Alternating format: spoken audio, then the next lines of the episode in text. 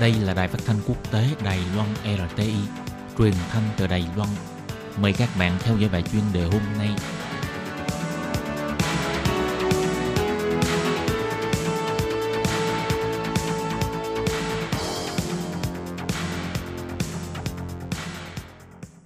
Tường Vi xin chào quý vị và các bạn.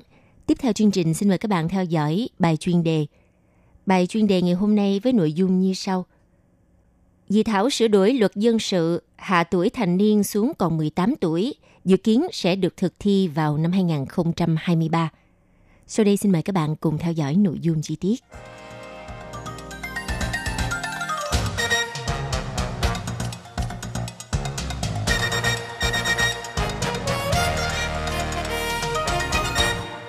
Vào hôm ngày 13 tháng 8 vừa qua, Viện Hành chính Đài Loan đã chính thức thông qua dự thảo sửa đổi một số điều khoản trong luật dân sự.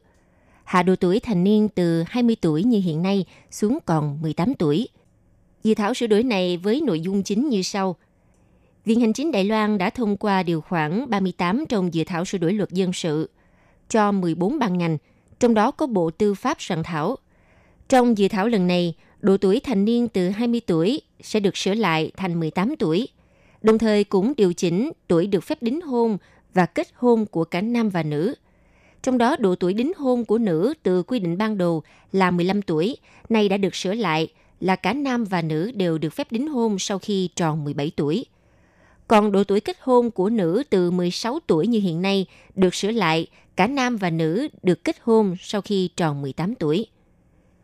Thủ tướng Tô Trinh Sương phát biểu tại cuộc họp cho biết, thanh niên là lực lượng quan trọng trong việc thúc đẩy xã hội phát triển. Toàn thế giới đã có 110 quốc gia áp dụng quy định tuổi thành niên là 18 tuổi. Để thúc đẩy sự độc lập, tự chủ của thanh niên, khuyến khích thanh niên tham gia các vấn đề xã hội, tăng cường bảo vệ quyền lợi cho thanh niên, cân bằng quyền lợi và trách nhiệm của họ. Dự thảo sửa đổi luật dân sự lần này hạ độ tuổi thành niên từ 20 tuổi xuống còn 18 tuổi và sửa đổi lại các luật khác có liên quan. Theo Ủy viên phụ trách chính sách Viện Hành Chính, ông La Bỉnh Thành cho biết, luật dân sự được xây dựng từ năm 1929 là thời kỳ vẫn còn Trung Quốc đại lục.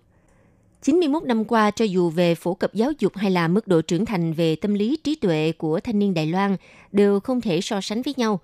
Môi trường, thời gian và không gian khác nhau cũng phải phù hợp với xu thế của quốc tế hiện nay. Ngoài ra, độ tuổi thành niên được tham gia chính trị, bỏ phiếu bầu cử hay bãi nhiệm đều là 20 tuổi – nên Viện Lập pháp cũng nhất trí cao về việc phải sửa đổi luật.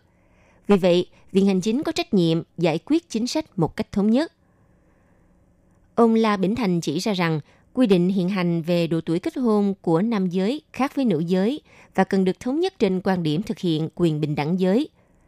Luật nhân quyền quốc tế cũng chỉ rõ luật hiện hành của Đài Loan cho phép phụ nữ dưới 18 tuổi được kết hôn là vi phạm các quy định có liên quan của luật nhân quyền quốc tế. Điều này cũng đồng nghĩa với việc thừa nhận tảo hôn và cần phải chấm dứt hiện tượng này. Việc kết hôn quá sớm cũng gây ảnh hưởng đến quá trình học tập và công việc của thanh niên trẻ trong tương lai. Do không chỉ riêng luật dân sự mà còn có 38 bộ luật khác cũng phải phối hợp sửa đổi theo. Liên quan đến 14 bộ ngành, nên dự thảo sửa đổi luật sẽ được tạm hoãn trong thời gian 2 năm và hy vọng sẽ được thực thi chính thức vào ngày 1 tháng 1 năm 2023.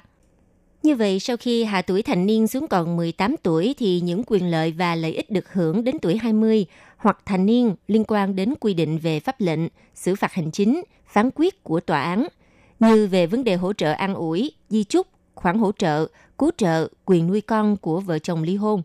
Sau khi luật mới này được thi hành thì những quyền lợi đã được hưởng trước khi luật mới thi hành cũng sẽ được duy trì cho đến năm 20 tuổi.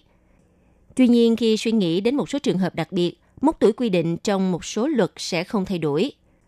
Ông La Bỉnh Thành cho biết, như quy định luật sinh sản nhân tạo của Bộ Y tế Phúc Lợi, cả nam và nữ đều phải trên 20 tuổi mới có thể bắt được quyên tặng tế bào sinh dục. Sau khi nghiên cứu thảo luận, các cơ quan chủ quản quyết định sẽ không điều chỉnh độ tuổi của luật này mà vẫn duy trì mốc tuổi hợp pháp quyên tặng tế bào phải là 20 tuổi như hiện nay.